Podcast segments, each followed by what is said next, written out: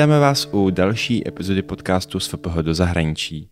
Do dnešní epizody přijala pozvání Silvie Bartáčková, která vycestovala do korejského Soulu na Konkuk University. Silvie, vítej v podcastu. Ahoj, děkuji za pozvání. Uh, Silvie, ty jsi vyjela, jak už zaznělo, foodu mimo EU. Provedeš nás trošku tím, jak takový výjezd funguje vlastně, jak se na to třeba připravuješ, jestli máš nějakou orientaci nebo má to nějaká specifika, uh, která jsou vlastně jiná než uh, jiné Erasmy? No tak uh, pro mě se to bude docela těžko srovnávat, protože jsem na Erasmu po Evropské unii nebyla, ale co jsem slyšela od svých kamarádek, tak pro nás to bylo komplikovanější jenom uh, vlastně tou administrativou že si člověk musí zažádat o výzum a jakmile vlastně už je na místě, tak si musí zažádat o povolení k pobytu a chodí na různé otisky prstů a podobné administrativní věci, mm-hmm. které jsou docela komplikované, protože někde nemluví tak dobře anglicky a je to takový vágní ty pokyny, ale uh, člověk se víc stresuje, než reálně to stresový je. Takže se toho určitě nikdo by neměl bát a neměl by to být blok, proto tam nejet. Mm-hmm. Bylo to docela krátký, jako asi tři dny jsme strávili nějakým vyplňováním, ale jako to je jako tři dny, že hodinu vyplňujeme nějaký dokument, na další den jdeme někam, hodinu tam prostě stojíme ve frontě, něco si tam vyplníme, dáme otisky prstů, poskytneme jenom povolení k pobytu od našeho, třeba od naší koleje a tím to končí. Jasně. A pomáhala vám s tím nějak škola? Vůbec. Nebo takto. Eh, samozřejmě vždycky člověk může kontaktovat tu koordinátorku. Jasně. Ale reálně jsme dostávali pokyny přímo jako z Koreji mm-hmm. přes e-mail, ale bylo to docela srozumitelný. Takže v pohodě. A chtěla si od začátku do Koreje? Byla to tvoje první volba třeba v tom preferenčním listu? V preferenčním listu jsem to měla jako první volbu. Já jsem chtěla jít co nejdál, protože jsem si říkala, že chci zašít kulturní šok. Mm-hmm ale měli jsme to spíš naplánovaný tak, že se svýma kamarádkama jsme všechny tři chtěli jet spolu. Akorát Jasně. to nevyšlo. No. A kam se dostaly kamarádky? Uh, kamarádky se dostaly taky vlastně úžasně. Jedna byla v Seattlu uh-huh. a druhá byla v Kanadě. Pojďme se povědět o ubytování. Uh, jak těžké třeba bylo najít? Kolik stálo? Jaké mělo parametry? Uh, asi všichni vědí, že v Ázii jsou ty místa menší na ubytování, ale kdy je to opravdu maličký. Já jsem si vybrala kolej, která mě vyšla asi na 8 tisíc korun v přepočtu na měsíc. Mm-hmm což bych všem asi doporučila. Ono člověka odrazuje, uh, odrazují vlastně ty jejich pravidla, že se člověk musí vrátit já nevím, do půlnoci nebo do dvou do rána, nebo mm-hmm. dostane penalty points nebo něco takového a různý šílený pravidla, který ale nikdo ze zahraničních studentů nedodržuje. A nic se neděje. Jsou tam lidi, co vlastně závodili v tom, kdo bude mít víc penalty points, takže neříkám, ne, jako nenabádám k tomu, aby se tam porušovaly pravidla, ale nemusí se toho lidi bát. Eh, je to teda sdílený pokoj, eh, má tam člověk spolubydlící, ale je tam vlastní koupelna, záchod, eh, postel, pracovní stůl a malá lednička a to docela ujde. My jsme tam teda neměli kuchyňku ani na buďce, ani na patře, nic takového tam nebylo. Hmm. Byly tam mikrovlnky a horká voda, ale stejně se strašně nevyplácí si vařit, takže to taky nevadí. Měla jsem i kamarády, co tam eh, měli Airbnb na hmm. x měsíců, což cenově vyšlo lehce dráž, podle toho, jaký má člověk požadavky. Spíš pak to bylo administrativně náročnější, protože člověk to potřebuje eh, od toho majitele potvrzení k pobytu, aby dostal uh, od potom uh, to povolení mm-hmm. normálně. No. A souvisí to nějak s tím vízem, jako to ubytování? Samozřejmě, to je, uh, potom, když tam člověk je, tak uh, vízum je třeba aspoň na 3 až 6 měsíců a k tomu je potřeba, aby oni vlastně evidovali, kde je člověk, kde pobývá. Mm-hmm. Takže na to to je potřeba. Byly tam i komplikace, které nevím, jak se řešily, protože někteří lidi měli Airbnb například jenom na měsíc a pak šli do jiného. A to se potom mm-hmm. řešilo nějak asi operativně, nevím. Jasně. Takže z pohledu toho víza ty školní koleje byl vlastně jednodušší pro ty studenty. Byly extrémně jednoduchý, protože jsme dostali certifikát od školy, že jsme ubytovaní už rovnou v korejštině mm-hmm. s razítkem, to jsme jenom naskenovali, nebo vlastně jsme to už jenom poslali, naskenovaný to bylo, jenom jsme to zaslali a tím to bylo hotové. Jasně. Mě zaujaly ty penalty points. Uh, kolik jsi jich nazbírala ty? Já jsem ani nenašla nikdy, kde je to evidovaný, jo? ale určitě jsem nějaký nazbírala, protože v, v Soulu je to takový známý tím, že spousta podniků je otevřená 24-7, mm-hmm. včetně restaurací, klubů, hospod, všechno možné, i kavárny, knihovny pro studenty. Uh, takže jsem se vracela jenom, jak mi to přišlo vhod, ale nikdo nic jako nenamítal, nic se, nic se nestalo, jako neřešila jsem to moc. Ty jsi zmínila to stravování, že není úplně, že se nevyplácí si vařit a je mnohem lepší chodit asi do restaurací. Tak jestli bys nám to přiblížila, um, kam jsi třeba chodila, co nejzajímavějšího si ochutnala a, a kolik to tak stojí? Uh, to se potom strašně liší podle, i podle jídla, uh, co kolik stojí. Uh, když jsem tam byla já v roce 2021, tak jídlo v dobré restauraci vyšlo na cca 10 tisíc vonů, což bylo asi 170 korun, což je asi jako levnější, než máme my nyní tady, ale když si člověk dal něco jako street food nebo něco menšího, tak se dostal až na poloviční cenu, teda 5 tisíc vonů cca. A naopak, když člověk šel vlastně na nějakou docela žranici, jako nějaký grilovaný kuře nebo tak, tak to bylo třeba až 20 tisíc vonů, ale bylo to tak, že to člověk sdílel s ostatníma lidma, takže to bylo dobrý. Uh, my jsme se stravovali i různě. Oni tam mají takový ty samošky jako 7-Eleven a CU a tak dále. A tam si člověk koupí i takový snack, jako mají uh, kimbab a takový podobný. To vypadá jak sushi, to mm-hmm. korejský sushi a to moje kamarádky to jedly, nebo tam byly takový ty ne, trojhránky, já teď nevím, jak se tomu přesně říká, ale z toho se taky člověk nají, takže i v té sámošce se jako nají člověk docela levně. A jako bizarnosti, co se jedly, nebo já nevím, jestli to mám říkat bizarnosti, já jsem se to, totiž do toho tolik nepouštěla.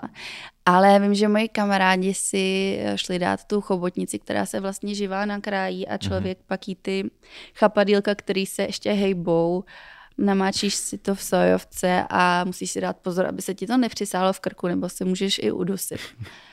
Tak tohle mě úplně jako nenadchlo, eh, to jsem nechtěla zkoušet, ale je to asi zážitek.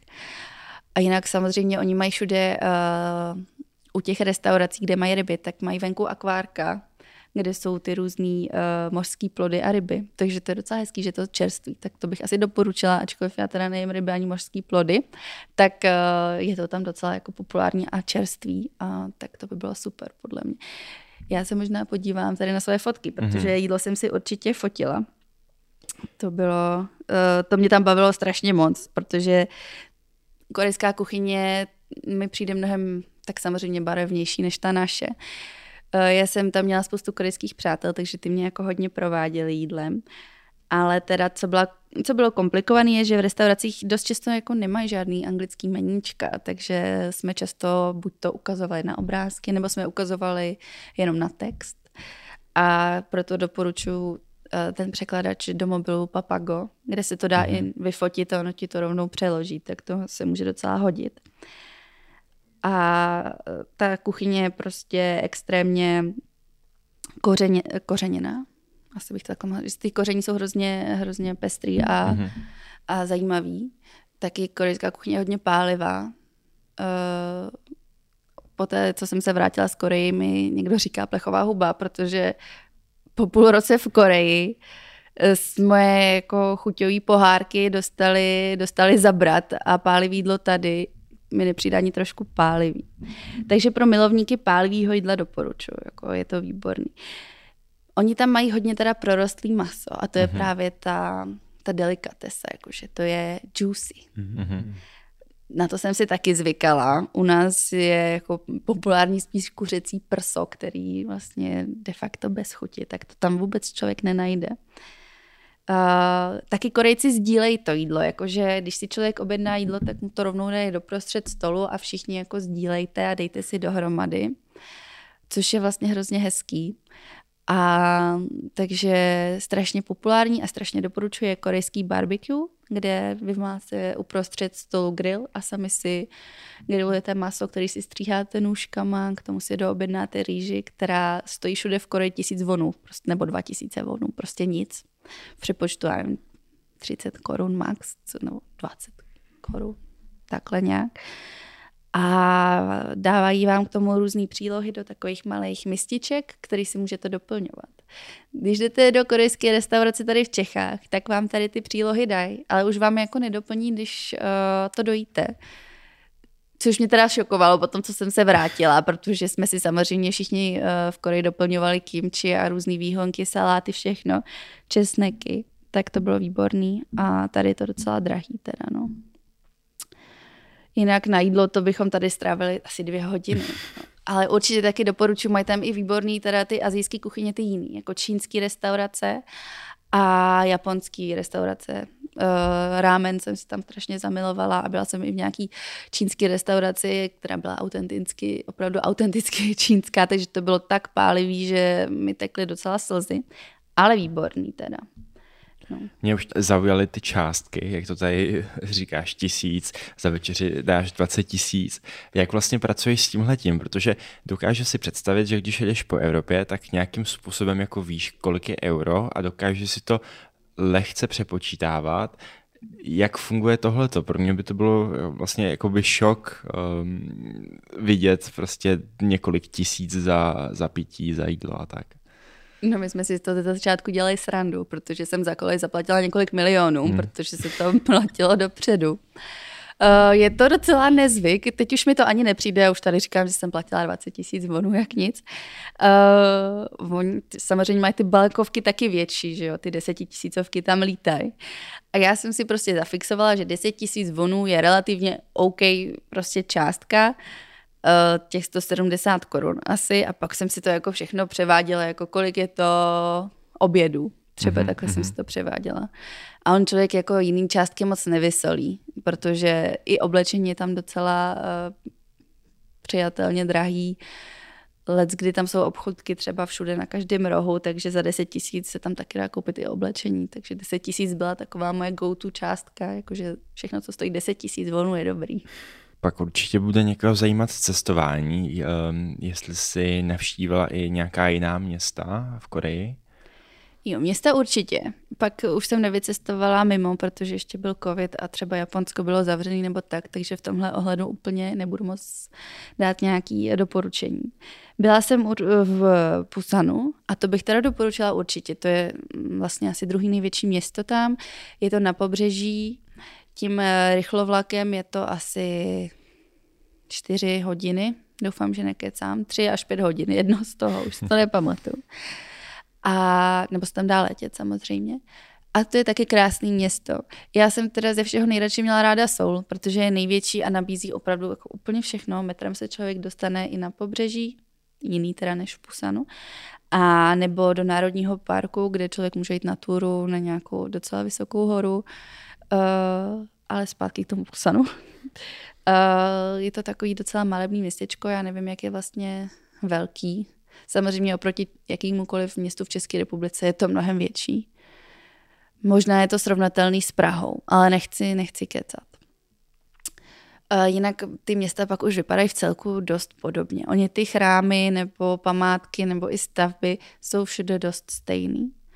Ale tam bylo krásné, že tam byly ty pláže, a já jsem pak ještě navštívila, já jsem tam byla i v létě, takže já jsem pak jela eh, po pobřeží, po různých městečkách malých, i jsem plavala vlastně v oceánu.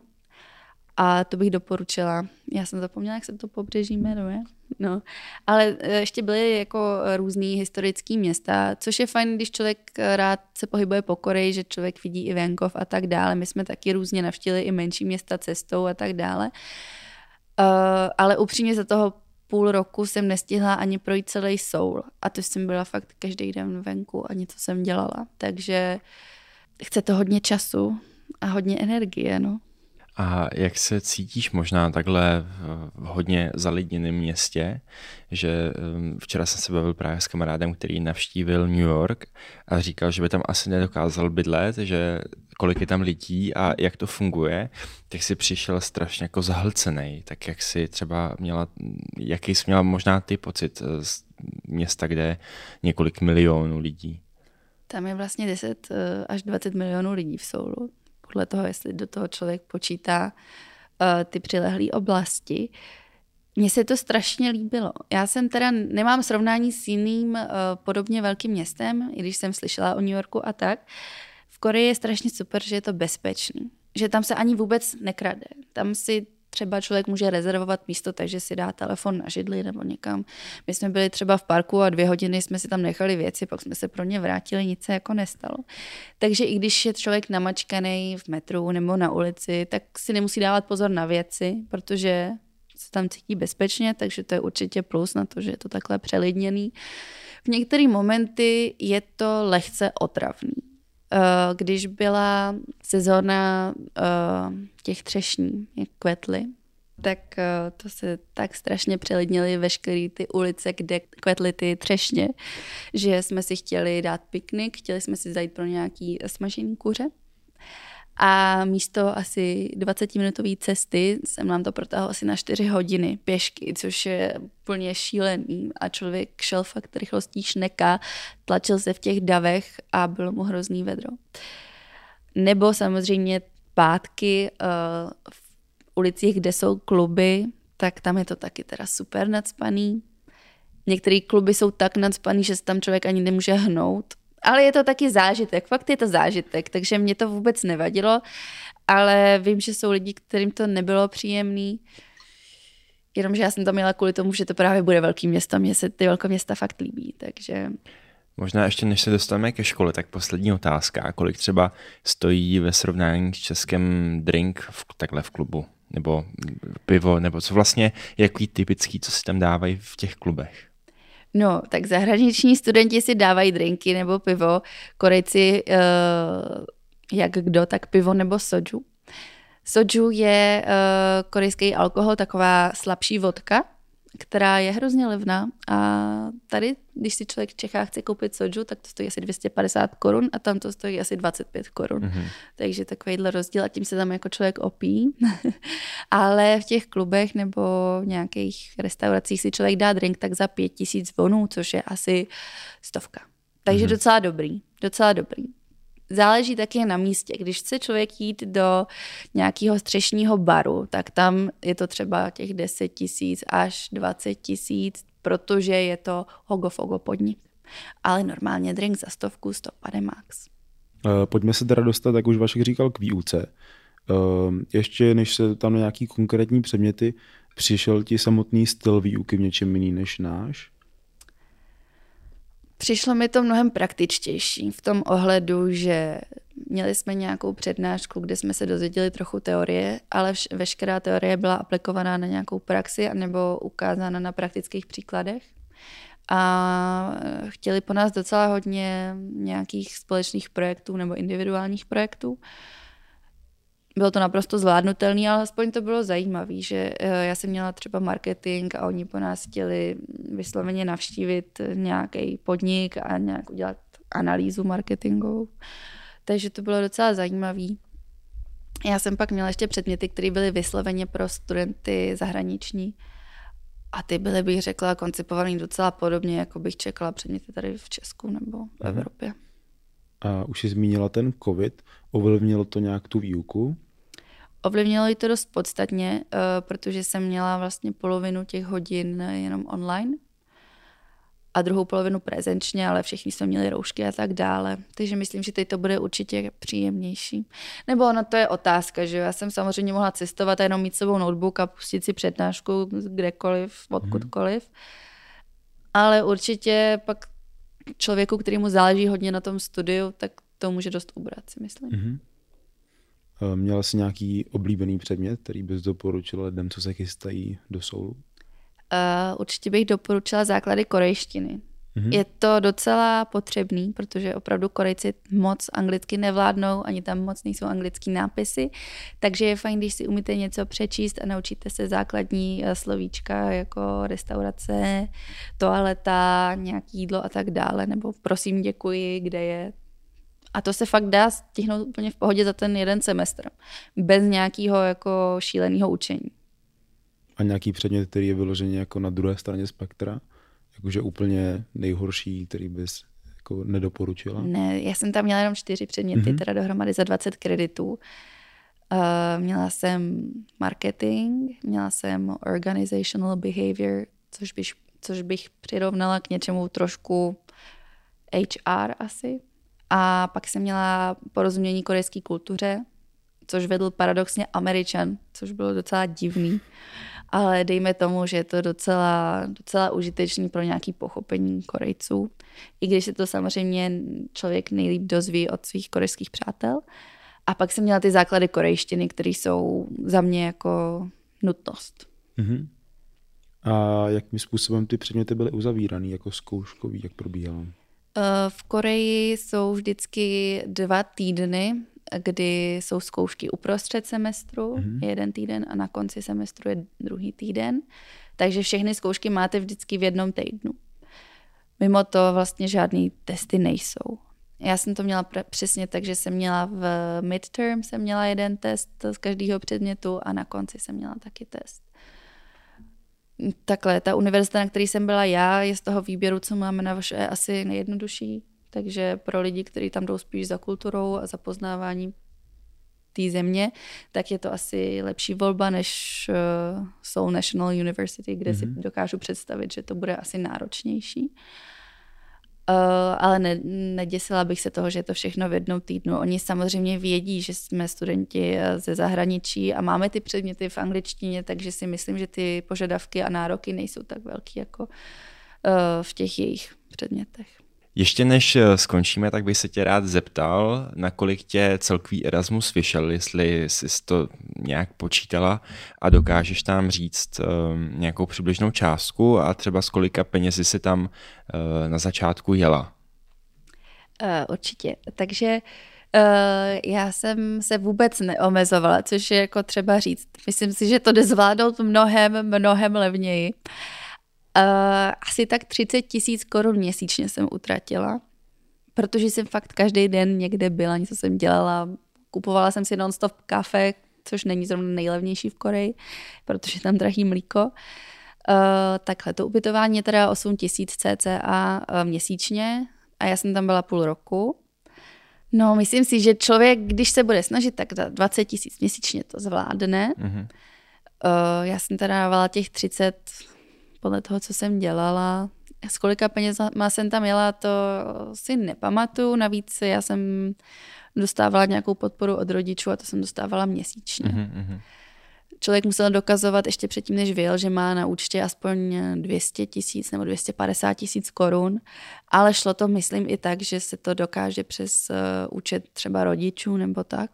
A stačí moje potvrzení od banky, ani to nemusí být nějak podepsaný nebo zarazítkovaný. Mm-hmm. Uh, takže to taky nebyl žádný problém. Ale myslím si, že jako je fajn mít na tom účtě prostě dohromady těch 200 tisíc. Člověk nikdy neví a jestli naopak chce víc cestovat i naštívit okolní země, tak to samozřejmě bude trošku dražší. No, tak kdybych třeba nejedla každý den oběd a večeři v restauraci a nevypila tři kafe denně, tak jsme asi někde jinde. To by asi člověka v Čechách vyšlo docela draze. No. Všiml jsem si, že Šimona zaujalo, že mlíko je tam drahý. Eh, nakolik taková káva vlastně vyjde? A chodila si do nějakých místních lokálních kaváren nebo eh, si volila nějaký řetisec? Uh, samozřejmě, že jsem chtěla vyzkoušet Starbucks. To jsem si říkala, jako tak co teda bude, ale normálně jsem naštěvovala ty lokální kavárny. Korejci milují kávu. Nejpopulárnější drink tam mají takzvaný AA, Iced Americano. A tak eh, mlíko je tam drahý, oni totiž eh, v Ázii celkově mlíko moc nepijou. Eh, stejně tak jsou docela drahý vajíčka nebo jiný mléční produkty. Teda ne, že by vajíčka bylo mléčný produkt, jo. A káva, myslím, vyšla tak na třeba 6 tisíc vonů, tak prostě přes stovku. A když si člověk dá jich x denně, tak jo, se, to, se to projeví. A, a kavárničky mají teda fakt všude.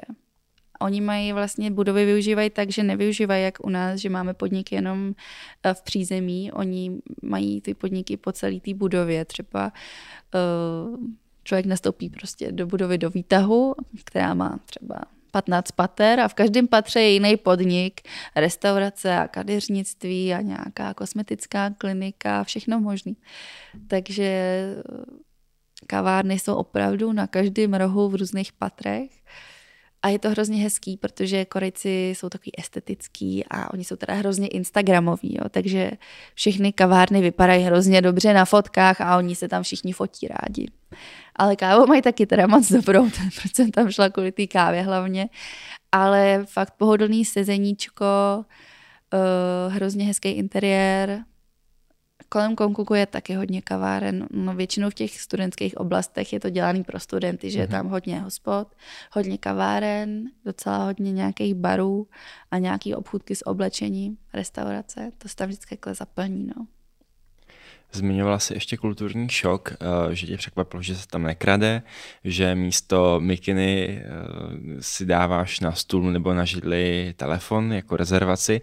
Je ještě něco, co tě překvapilo? Tam je těch věcí tolik, to se nedá ani, ani popsat. Korejci jsou dost, eh, bych řekla, nekontaktní. Když třeba někdo by, já nevím, měl u nás na ulici auto nehodu, tak bych si představila, že se tam zhluknou lidi okolo a někdo se bude snažit pomoct. Tady všichni dělají, že nikdo nic nevidí. Jo, to je, já jsem se pak ptala, proč to tak je, prostě někdo tam měl nehodu na motorce, já jsem říkala, že tak tu slečnu zvednem. A oni říkají, ne, vůbec se do toho nevněšuj, tady to prostě pak nevíš, za co tě budou soudit. Například za sexuální obtěžování je tam docela jako to striktní. Překvapuje mě taky parkovací místa výhradně pro ženy, kterých je tam třeba na parkovišti víc než polovina a jsou vždycky prázdný, takže to bylo taky zajímavé. Celá kultura uh, randění je tam úplně odlišná. Eh, což je hrozně fascinující. Já jsem byla fakt překvapena, že eh, spousta mužů je tam v takový, bych řekla, já nechci říct podřadný, jo, ale v takový, že jsou taky poslušný, že přítelkyně vždycky někam táhne a tady mě deset tisíckrát vyfoť a tohle mi kup, tohle mi drž a oni se hrozně starají a hýčkají ty své přítelkyně a zároveň tam nikdy nechodí, tam nejsou úplně běžný přátelství mezi mužem a ženou. Takže kdykoliv člověk vidí muže a ženu, Korejce na ulici, tak je to pár. Oni jinak takhle se nevyskytují. A taky je tam taková zajímavá věc, oni mají takové jídlo, jsou to takové listy, které vypadají trošku jako kopřivové listy, které jsou naložené v nějaký sojovce, bych řekla. A ty listy jsou na sobě těsně přiložený, takže jsou, jdou hrozně špatně oddělovat a na to se používají hůlky. A jediný, kdo ti může vlastně pomoct tady s těma listama, je tvůj eh, přítel nebo třeba kamarádka, ale stejného pohlaví, protože kdyby mě pomohl nějaký muž, co není můj přítel a je třeba zadaný, tak se to bere jako podvod. A ne, jako, to, to mě přišlo opravdu fascinující, nebo nám všem asi, to jsme byli ze zahraničí. Uh, nebo v čem Korejci jsou jako hodně odlišní a je to strašně zajímavý. Tyjo, tyjo, to je tolik věcí, že mi mám úplně hlavu jak balón teď. Hrozně jsou tam um, populární ty jejich uh, spa, ty, ty sauny, to určitě taky doporučuji navštívit. Ale asi byste neměl mít tetování, to vás tam možná nepustěj. Až tak? Až tak, je to uh, ty jako slušnější, v uvozovkách slušnější, mm-hmm. ty jako lepší, tak tam nepouštějí lidi s tetováním nebo tak, no. Takže nemají tetování normálně, nebo obvykle teda? Obvykle ne. Samozřejmě to pak znamená, že se třeba nemůžeš eh, tak dobře uplatnit na pracovním trhu. Například mm-hmm. lidi, co jsou potetovaní, tak pak dělají barmany nebo v nějakých klubech a tak. Oni tam dokonce, oni tam hodně jedou na tom, jak člověk vypadá. Všichni vlastně vypadají dost stejně, oblíkají se stejně, mají stejný účesy, bla, bla, bla. Proto tam je i eh, plastická operace, která jako je nějak, že ti má zaručit, že se líp uplatníš na trhu práce. Tam se například upravují fotky jako do ID. Mm-hmm. Já jsem si tam potřebovala nechat udělat fotku kvůli tady tomu uh, vízu a tak dále. Nechala jsem si tam vyfotit a oni mě vyfotoshopovali a úplně mě tam vybílili mě prostě udělají mě absolutně perfektně symetrickou, bylo to hrozně zajímavý. Tam, si všichni, tam se všichni snaží vypadat co nejlíp, mm-hmm. takže je strašně moc různých plastických operací, včetně toho na ty uh, double eyelid surgery a takhle. Ten vzhled tam hraje velkou roli. Zároveň Korejci se Korejky se oblíkají uh, cudně v tom ohledu, že tam je tak jako braný, že je to pohoršující ukazovat jakýkoliv výstřih, což tady u nás se nějak moc nebere, ale naopak tam mají zase strašně krátký minisukně, ale to je v pořádku. A všechny takhle mm, sukně nebo krátké šaty mají našitý šortky v sobě zase. To je taky zajímavý, bych řekla. No a to je pak, to už bych musela hodně hrabat v paměti, protože já už jsem si za půl roku taky na všechno zvykla a teď eh, se tím lidi jako snad pozestaví nad něčím a já už vůbec teda no. Uh, jsem si že těch věcí je spoustu, Um, ale kdybys měla takhle na závěr vypíchnout tři jako nej, nejlepší věci, co ti vlastně chybí třeba teďka, eh, na který ráda vzpomínáš, tak uh, co by to bylo? Určitě ten noční život. To mi tak strašně chybí. Protože kdykoliv se člověk rozhodl třeba ve dvě ráno, že pojďme něco dělat, pojďme prostě někam jet, eh, pojďme tancovat nebo něco, tak člověk si tam objednal taxi, který nebyl drahý, dofrčel někam, klub nadspaný až do, prostě do sedmi do rána, všechno tam žilo, pak jsme si řekli, no tak teď máme hlad, tak jsme šli do restaurace, která byla taky otevřená skoro každá. Bylo to úžasný v tomhle. Určitě mi strašně chybí jako moji kamarádi, co jsou z Koreji. Myslím si, že navázat tam ty vztahy s místními je hrozně důležitý a hrozně to člověku dá. Oni samozřejmě nám pak ukázali místa, kam bychom se my třeba jako nepodívali, protože přece jenom ta jazyková bariéra dělá svoje. No, takže ty mi taky strašně chybí. Uh, pro teda lidi, co by chtěli jet na tu stejnou univerzitu, tak tam je na to i takový klub pro zahraniční studenty a Korejce, aby se propojili. Tak to taky určitě doporučuju. A třetí věc, co mi strašně chybí, je to jídlo. Já to jídlo miluju, strašně jsem si na to zvykla tolik možností, eh, tolik různých jídel, zajímavý koření. Bylo to strašně dobrý, strašně zajímavý a i když tady jdu do korejské restaurace, tak ne vždycky mi to nahradí to, co jsem měla tam.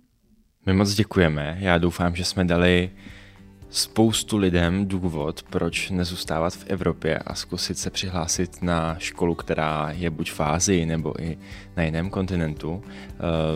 Bylo to neskutečně inspirativní a my ti moc děkujeme, že jsi přijala pozvání. Měj se hezky. Jo, já vám moc děkuju, mějte se hezky. Čau, čau. Ahoj.